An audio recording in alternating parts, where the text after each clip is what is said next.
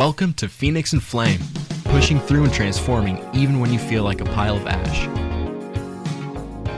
This podcast is not intended for use as psychotherapy. If you feel you are in crisis, please call 911 or contact your local crisis hotline. Welcome to Phoenix and Flame. I'm Dana, and this is my podcast on pushing through and transforming even when you feel like a pile of ash.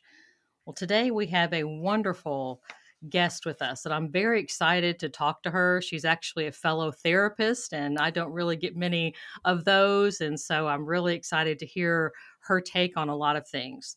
Now, she has a new book out called Out of the Fog Into the Clear Journaling to Help You Heal from Toxic Relationships. This has attained Amazon bestseller status in self help for abuse codependency, and personal transformation. She also has a YouTube channel, Therapist Talks. She shares insights, information, perspectives, and strategies on a wide range of relationship and mental health topics. Who is our guest? Our guest is Shannon Petrovich. Shannon, welcome to Phoenix and Flame. Thanks so much, Dana. It's a thrill to be here.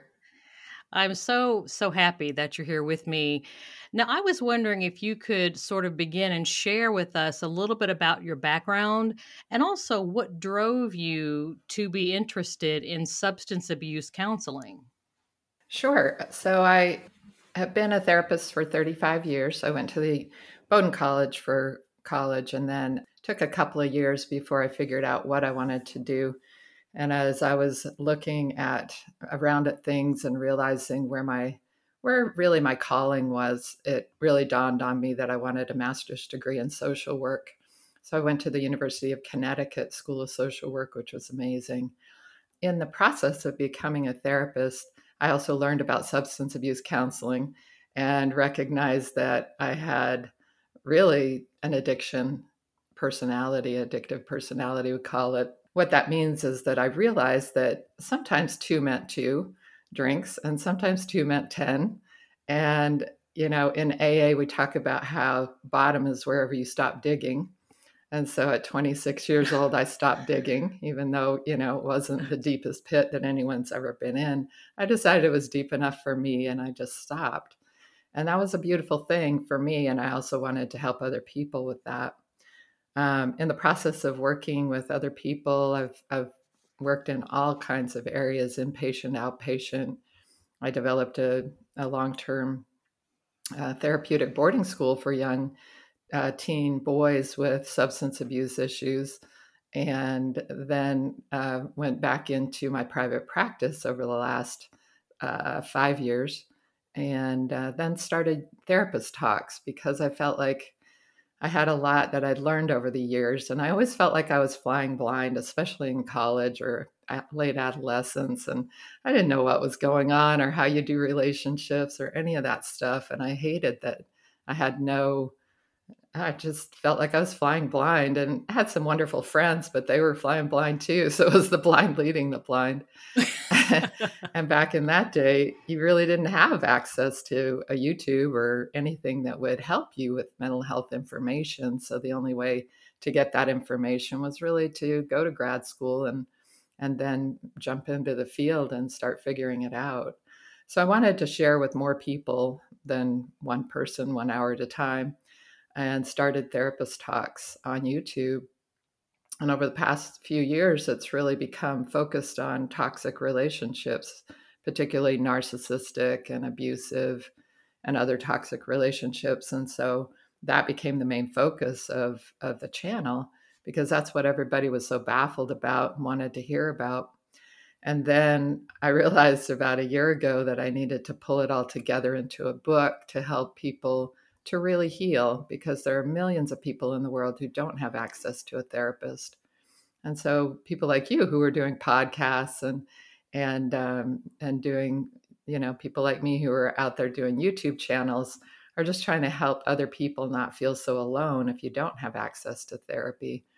And um, so the book is really designed to bring it all together into a self help process and the subtitle is Journaling to Help You Heal from Toxic Relationships because I put a bunch of journal prompts throughout the book so that you can really work things through. It isn't just a, a technical jargon book, it's really a self help book so that you can pick it up and work it through.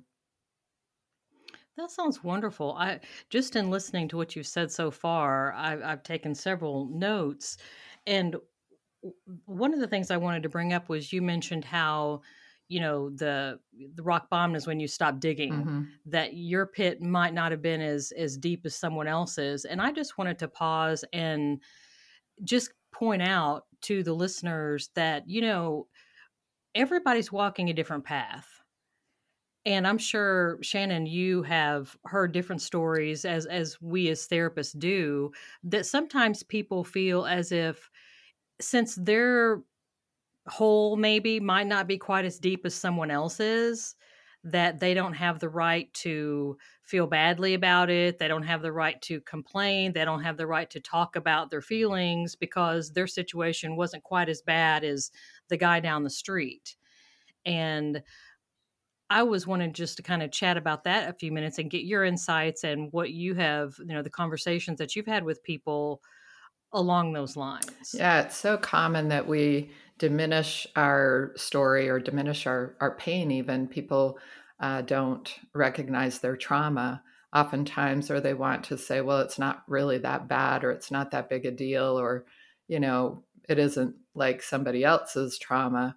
But if your trauma is is painful to you, if it still comes up for you, if it still brings you tears years and years later, then obviously it's a trauma and it's not resolved and it's painful.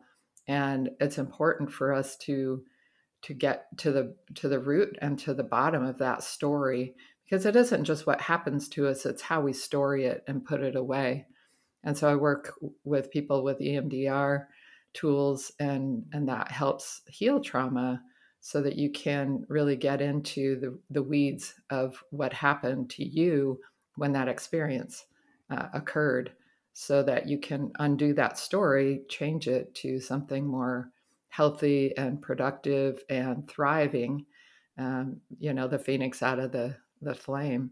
And so it's really important that we not diminish our own story or our trauma or even our substance abuse. Like I said, if if you're done digging, then that's your bottom.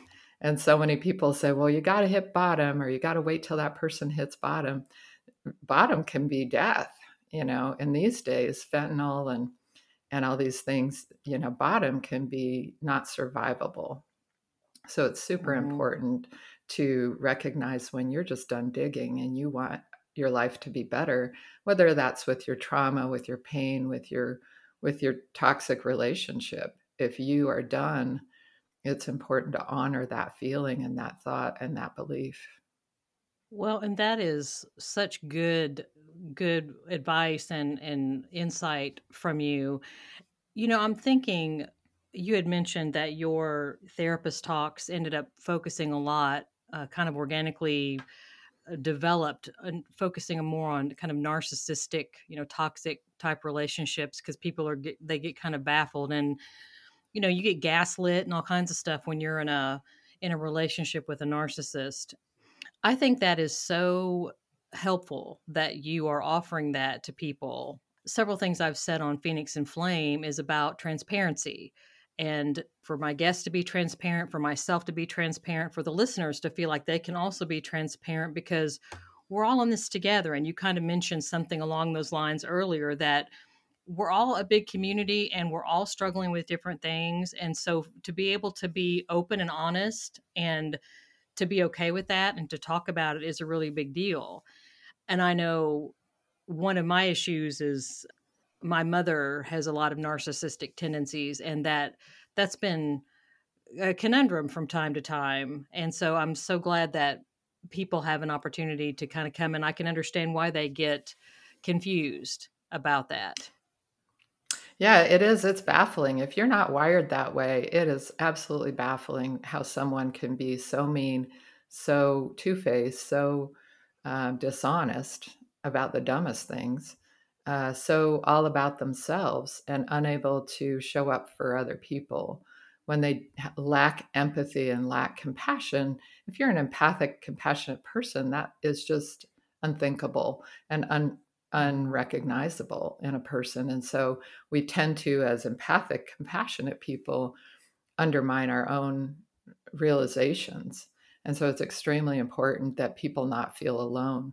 And in my, you know, part of my mission for my Therapist Talks channel on YouTube is really to help anyone in the world, you know, jump in and not feel like they're alone and recognize that, yeah, you could have been raised by somebody with narcissistic traits, or you could have an adult child with those traits, or a partner spouse, a sibling, a coworker. Those things are so baffling that you need to kind of recognize what's going on, uh, get the information you need so that you can understand it better, and then let go of that hope that you can somehow change them or or placate them to the point where they're going to get well and see the light. and, we, you know, as hopeful, forgiving, loving people, it's really hard to let that go and recognize that's the truth. They're not going to get better they're not going to change because you said the right thing or did the right thing or loved them to death and they suddenly came out of it. They are who they are, and you have to recognize it and step back emotionally so that you don't get sucked in. Absolutely. And it's so wonderful that you're giving this uh, platform for people to come in and, and to share and to, to listen because it kind of gets all wrapped together. You think about narcissism, but also the substance abuse sometimes is woven in there with it. And then you have the codependency that gets woven in there when we're trying to somehow, you know, make excuses, make it okay. Because, like you said, it's baffling to someone that is more empathetic and is not narcissistic because it's like you don't want to believe that they're, that they're really that way. It just it just kind of goes beyond the pale. But I I think what happens, and I'm wondering what kind of feedback you've gotten from your listeners as well is you mentioned the aloneness and that is something that I've brought up in Phoenix and Flame as well. One of my reasons for having this podcast is so we don't feel alone and we can be honest is people sometimes it seems as they are alone because if they try to talk about it, they get judged. Mm-hmm.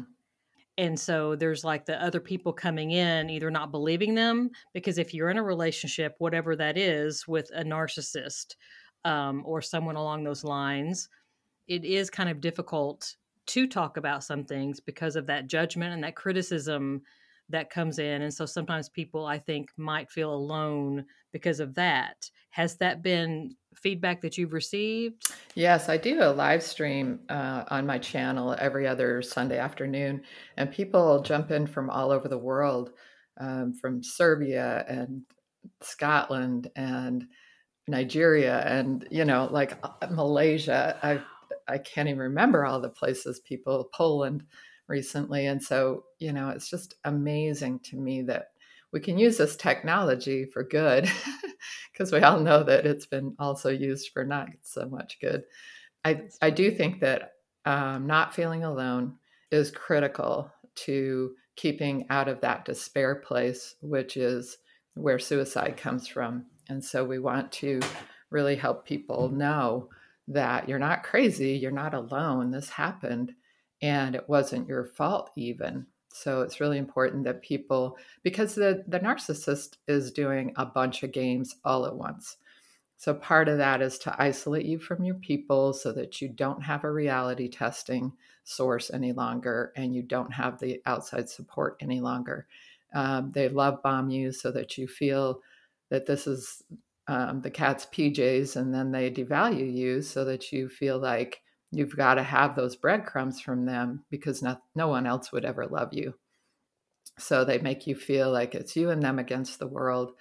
Then they also kind of keep dropping in these little, you know, they're mini tantrums in the beginning, and then they escalate to more and more tantrums. And they can be implosions or explosions. You know, the more covert type of narcissist will go into that you know, histrionics and suicidal stuff if you're not doing what they want you to do, because it all comes down to I want control and I will manipulate you to get control. And I want you, your life, and all of your thoughts, feelings, needs to be uh, focused on me.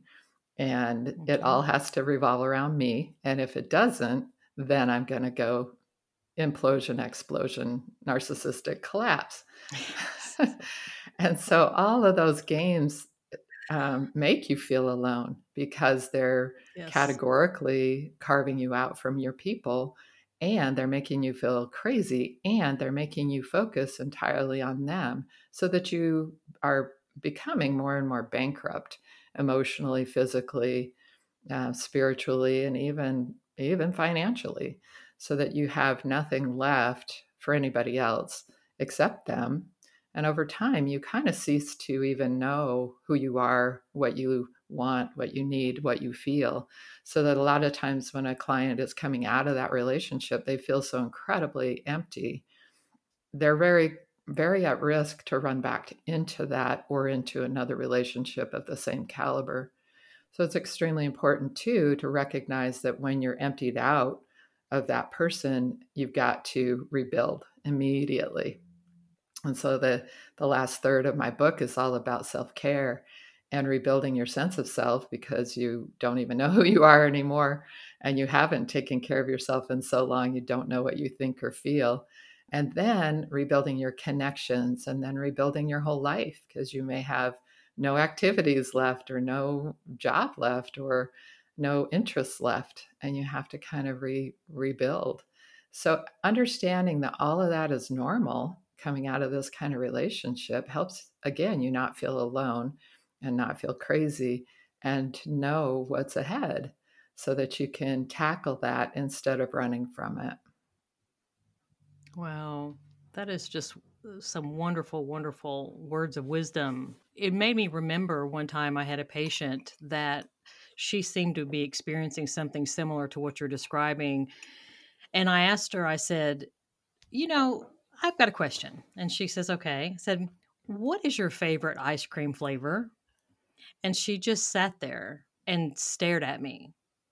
She had no idea because for so long, her whole her particular relationship was with a, a spouse and so for for years and years and years her whole life had been about her husband's desires and what her husband's preferences were making sure that her husband got what he wanted and so she had slowly and over time gotten so focused and so wrapped around that that she had no idea what her favorite ice cream flavor was. She just kind of sat there and just stared at me. That is such so a. I said, "Well, you've got an assignment. Go to Baskin Robbins and get all thirty-one." that's awesome. No, that's so true, and that's a great example. And it sounds so dumb, and yet and and people coming out of it that's the other thing is that they you know the first thing out of uh, a person's mouth is i feel so stupid. And i say whoa time out. You uh, you know if your friend was coming out of this your best friend was coming out of this would you call her stupid or call him stupid? No of course not. You would never talk to anyone else in your life that way. And so you have to stop talking to yourself that way too that person had been devaluing you for so long that you devalue yourself inside your own head. And that toxic relationship with yourself has to be the beginning of the healing. You know i was was wondering why do you think there are so many people that are struggling with toxic relationships? What are your thoughts on that? That's a really great question dana. And i think you know, that's always been around, and we didn't really have a lot of attachment of the of the um, label narcissist on on those toxic people back in the day. I think it's only been really sort of a buzzword for the last ten or fifteen years, um, but those people have always been around, and we've always been fascinated and baffled by them. But I think it is more prevalent now, and I think it's a mixture of things. I think there's a lot less focus on building character qualities in children and a lot more where they get lost in social media. And when they get when kids get lost in social media, by definition, they are lost in the superficial. And so the mm. superficial things are, you know, and that doesn't mean that they are a narcissistic personality disorder and all teenagers are by definition narcissistic and self-centered. You know that's why we don't label anybody until they're in their 20s at least and personality disorders are more rare than the traits. So most of the time i try to talk about narcissistic traits because that's more common. But i think the traits are more common because there's less focus on what really matters and what uh, self-esteem really is. So that's part of what i also talk about in my videos and in my book is is what is a, a, healthy sense of self because then people even get confused like if i feel good about myself then i'm a narcissist. Not at all. Mm. you know narcissists are are an empty if you picture a hot air balloon and that hot air balloon has to be pumped with hot air constantly. And that's what's true of a narcissist. They have to have adoration and attention and puffing up constantly. And when they don't get that then they implode like a hot air balloon and then it explodes. And so that image is what a narcissist is about whereas somebody who has a healthy sense of self knows who they are they like who they are uh, they respect their character qualities, not their fingernails and hair and their and their likes on Facebook or their bank account. They're really looking at their character qualities. So when you know that you're an empathic, compassionate, caring person, you're a loyal friend, you you you know work hard, those are your character qualities. And none of us are per- perfect at any of that, but when you know that's basically who you are and what you're about. Those are your values, and that you work each day to try to live your values more closely. That's a healthy sense of self.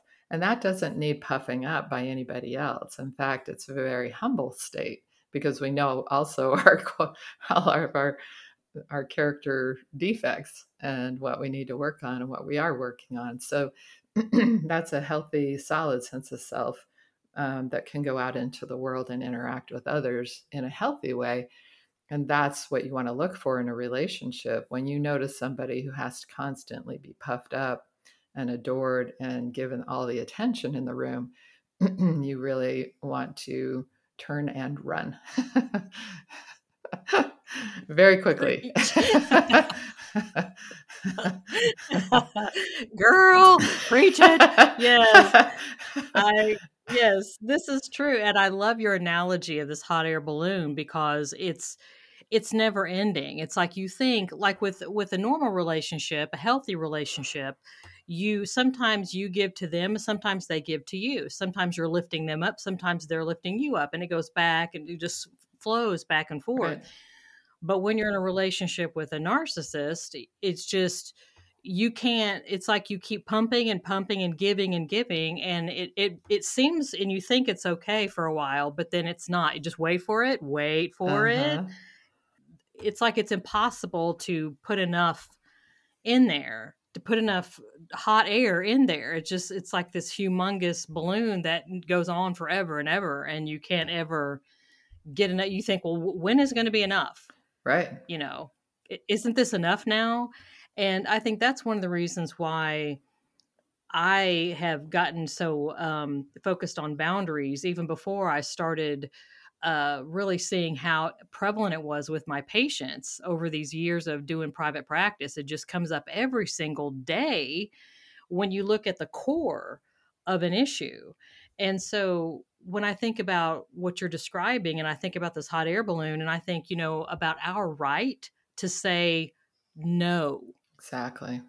No, simply no.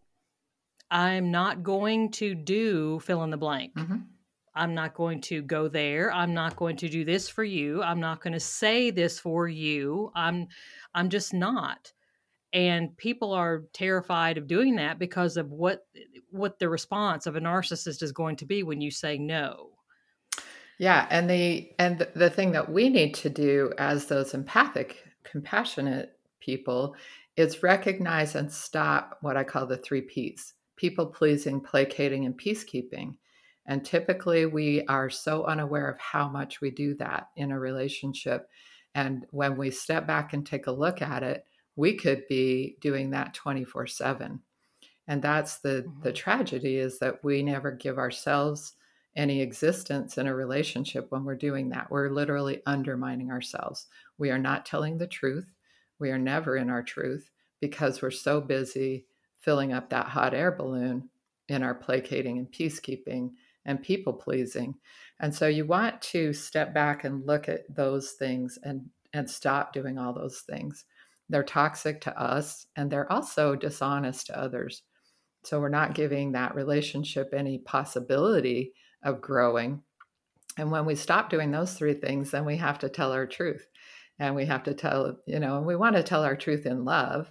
And um, but that truth can set you both free, you know, and there and there are some times when a person has come into that relationship with so much of that placating and peacekeeping and people pleasing that when they stop doing that and start setting boundaries, sometimes a person in a milder state of narcissistic traits will respect that person, will grow up and start to take care of the, their own emotions. And sometimes relationships are salvageable. And they're only salvageable if you stop the three P's and start telling the truth. And when you do that, and it can be as small as, no, I don't want to go out tonight. I'm really tired.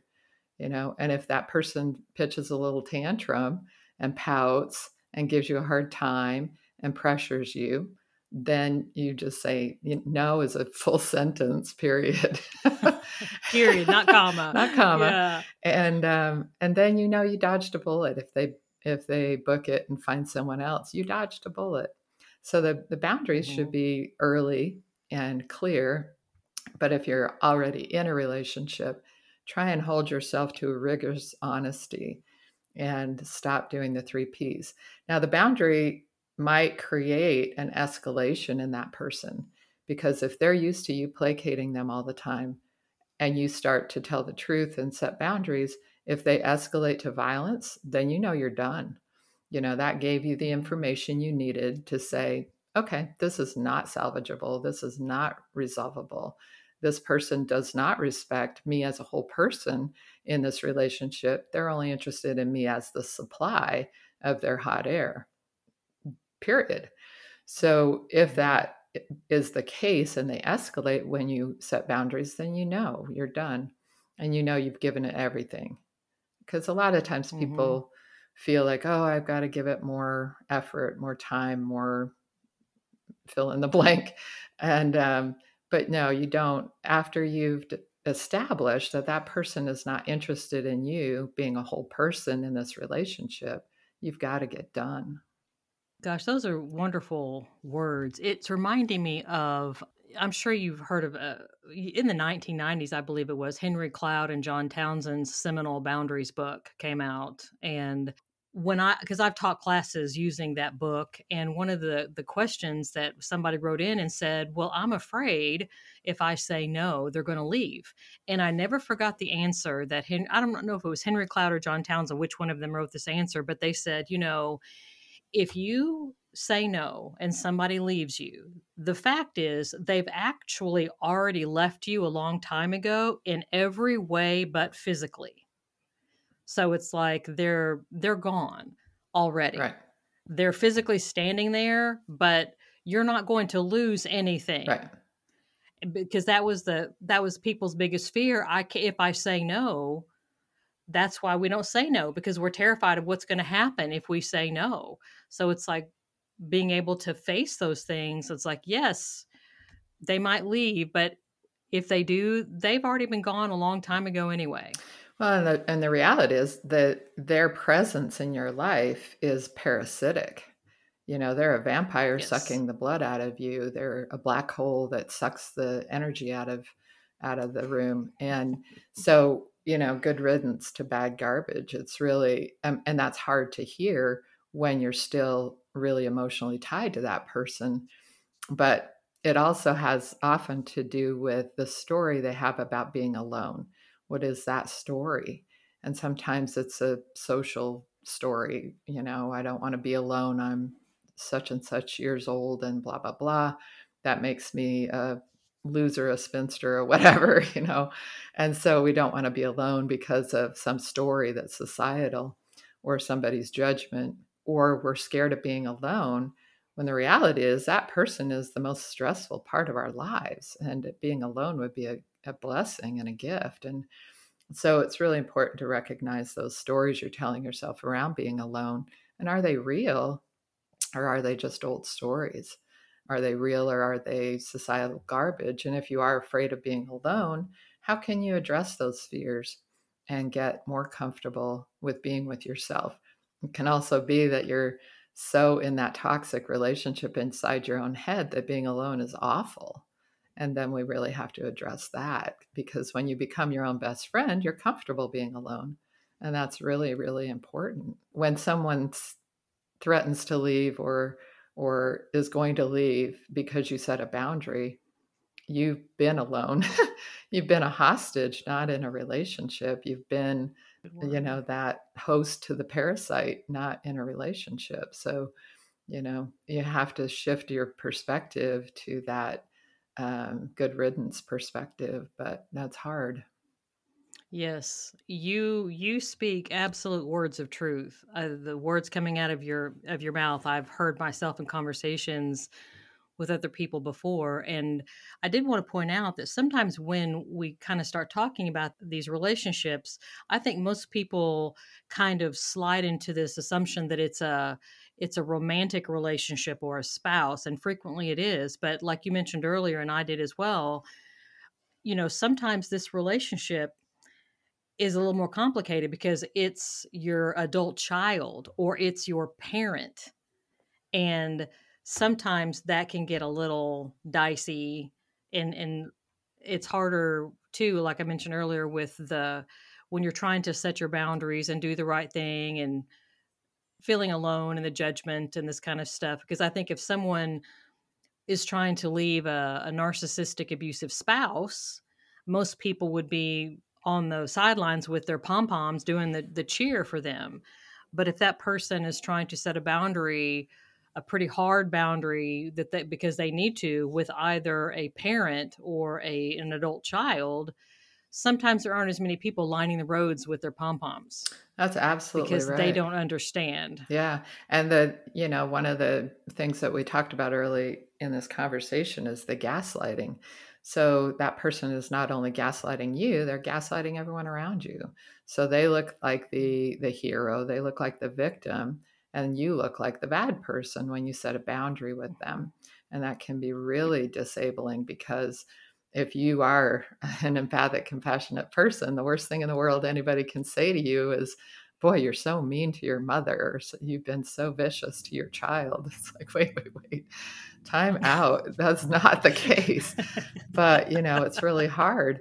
And, um, you know, one of the videos that I did a couple of years ago about when your a son or daughter is a narcissist is the one getting the most views lately and it's really really intriguing to me that people are really struggling with that so much and then there's the dynamic of sort of withholding the grandchildren if you don't do what they want. And uh, that hostage taking is really painful for people.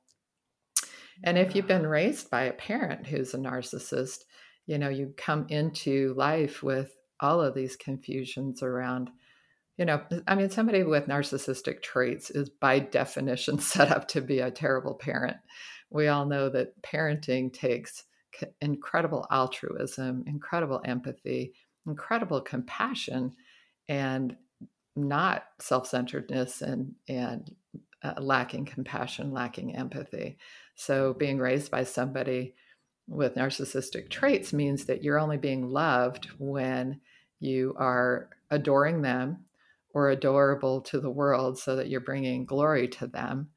And it's just a it's just a mess. You don't get that unconditional love that a healthy parent gives you and um, so you're kind of set up in so many ways to have some hard times with your own sense of self uh, being tied into that and when you have a narcissistic son or daughter you have a lot of struggles around how do I love this person I don't even like anymore?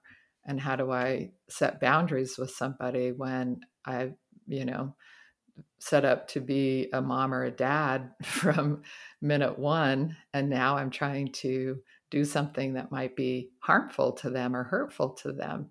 but you have to rem- remember that boundaries are just how you're taking care of yourself in the relationship and so you're not um, you're not doing something hurtful you're just saying when you are raging or hurtful or or abusive i'm going to hang up i'm going to um, step out i'm going to leave and we can talk about it later when you can calm down so it's like a grown-up timeout it's you're not doing anything terrible to them you're just setting a boundary for yourself and so when you do that, it's their choice. Do they want to grow up and and treat you better or do they want to continue the same abuse, control, manipulation?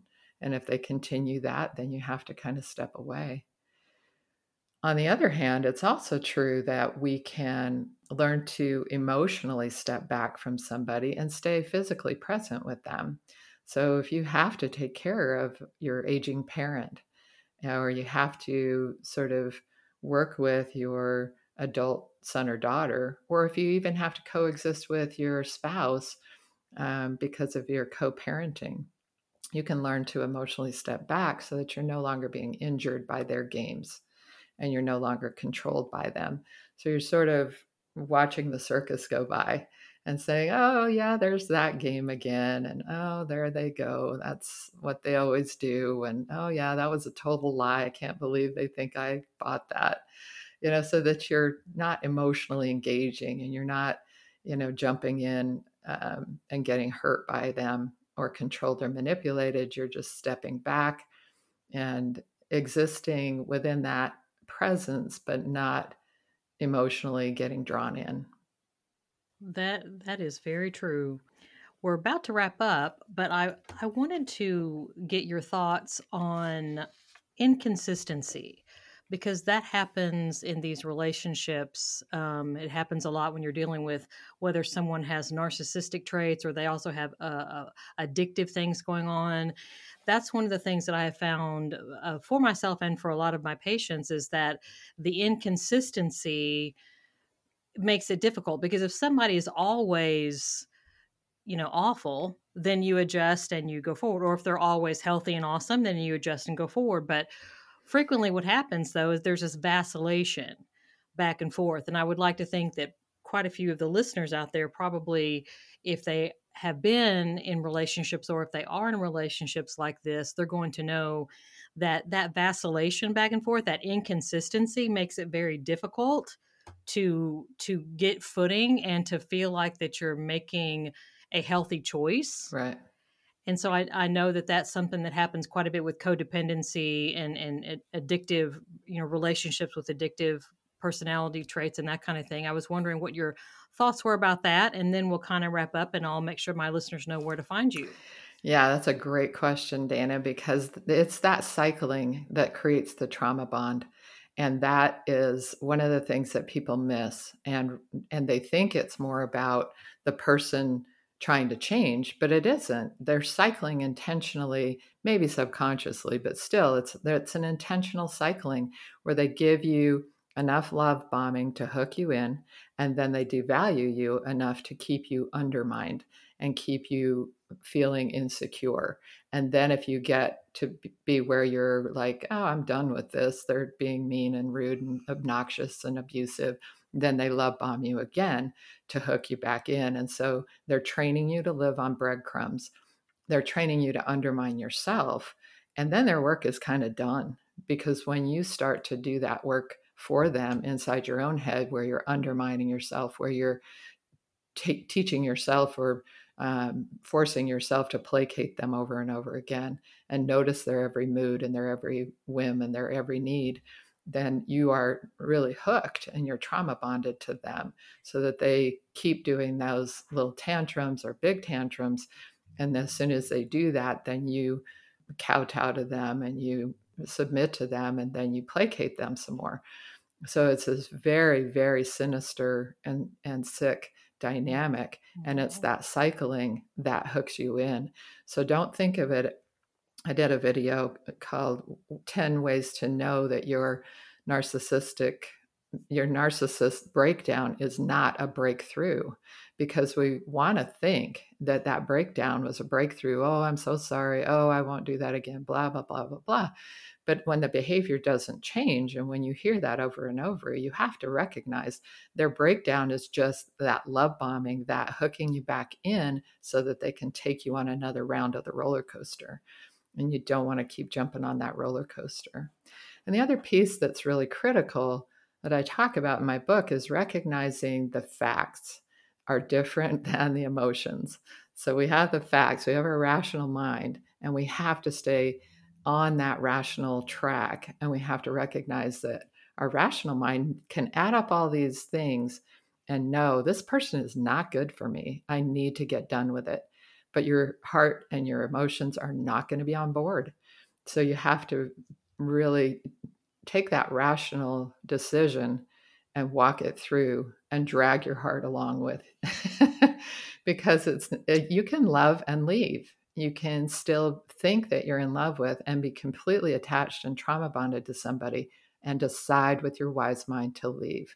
And when you do that, then you save yourself and then you have to heal. But you've got to make that wise decision. In our culture, we think, well, if your heart's still in it, if you still love them, then you keep trying, blah, blah, blah. It's terrible. Um, we have to, you know, or people will even say, follow your heart if you're trauma bonded to somebody, that's the last thing you want to do. You have to listen to your wise mind, look at the facts, and save yourself. And know that you're not going to feel like being separate. And your heart is going to go screaming and kicking through this process. And it will want you to go back and back and back. And you have to stick with your wise decision. Shannon, thank you so much. I just, I've just thoroughly, myself personally, have enjoyed what you've said and really have have heard the authenticity of it, and it really has resonated with things that I know to be true, and not only from personal walk, but also the walks of a lot of my patients. So I, I appreciate you sharing this so much.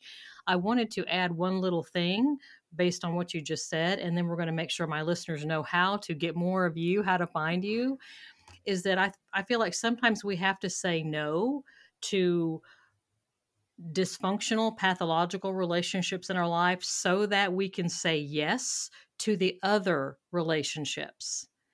Because it's not just that one person. We have more people in our life.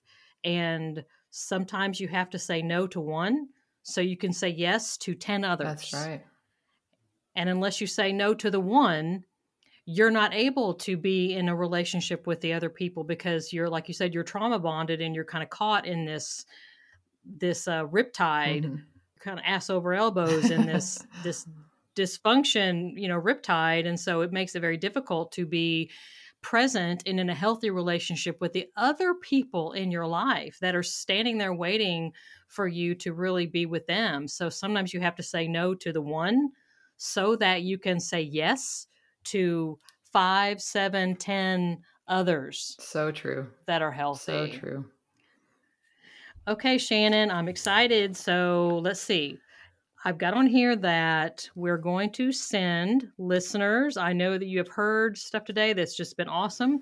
You want more of Shannon? Go to therapisttalks.com. Is this is this where you want them to go, That's Shannon? That's correct. It's also called called nofoggydays.com. so that's the landing page for my book, my uh, YouTube channel. Uh, I do blog posts and and post podcast episodes on the on there as well. And you can connect with me uh, through a newsletter so that I will send you things when um, when new stuff comes out. So yeah, jump onto that page and you can get there through either URL. That is fantastic. Shannon, thank you. Thank, thank you, you so much for sharing your time and your your wisdom and your energy with with myself and with my listeners today.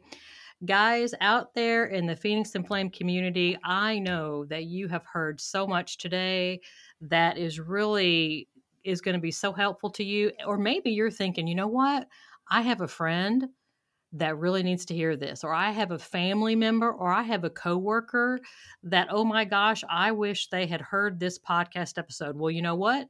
You just take this link and you copy and paste it put in a text in an email you take it and post it on your favorite social media site, whatever that is, and really get it out there and just share with everyone so we can just grow the Phoenix and Flame community and bond together and walk this walk together and be authentic as we're pushing through and transforming, even when we feel like piles of ash. Thank you so much for spending your time with us today. I hope you have a wonderful, wonderful rest of your day. This is Dana on Phoenix and Flame.